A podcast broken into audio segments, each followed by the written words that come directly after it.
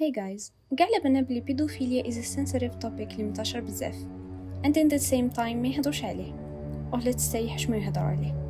In fact, one of my friends once سقست شوية بنات إذا تعرضوا للتحرش when they were kids and then unexpectedly كامل said yes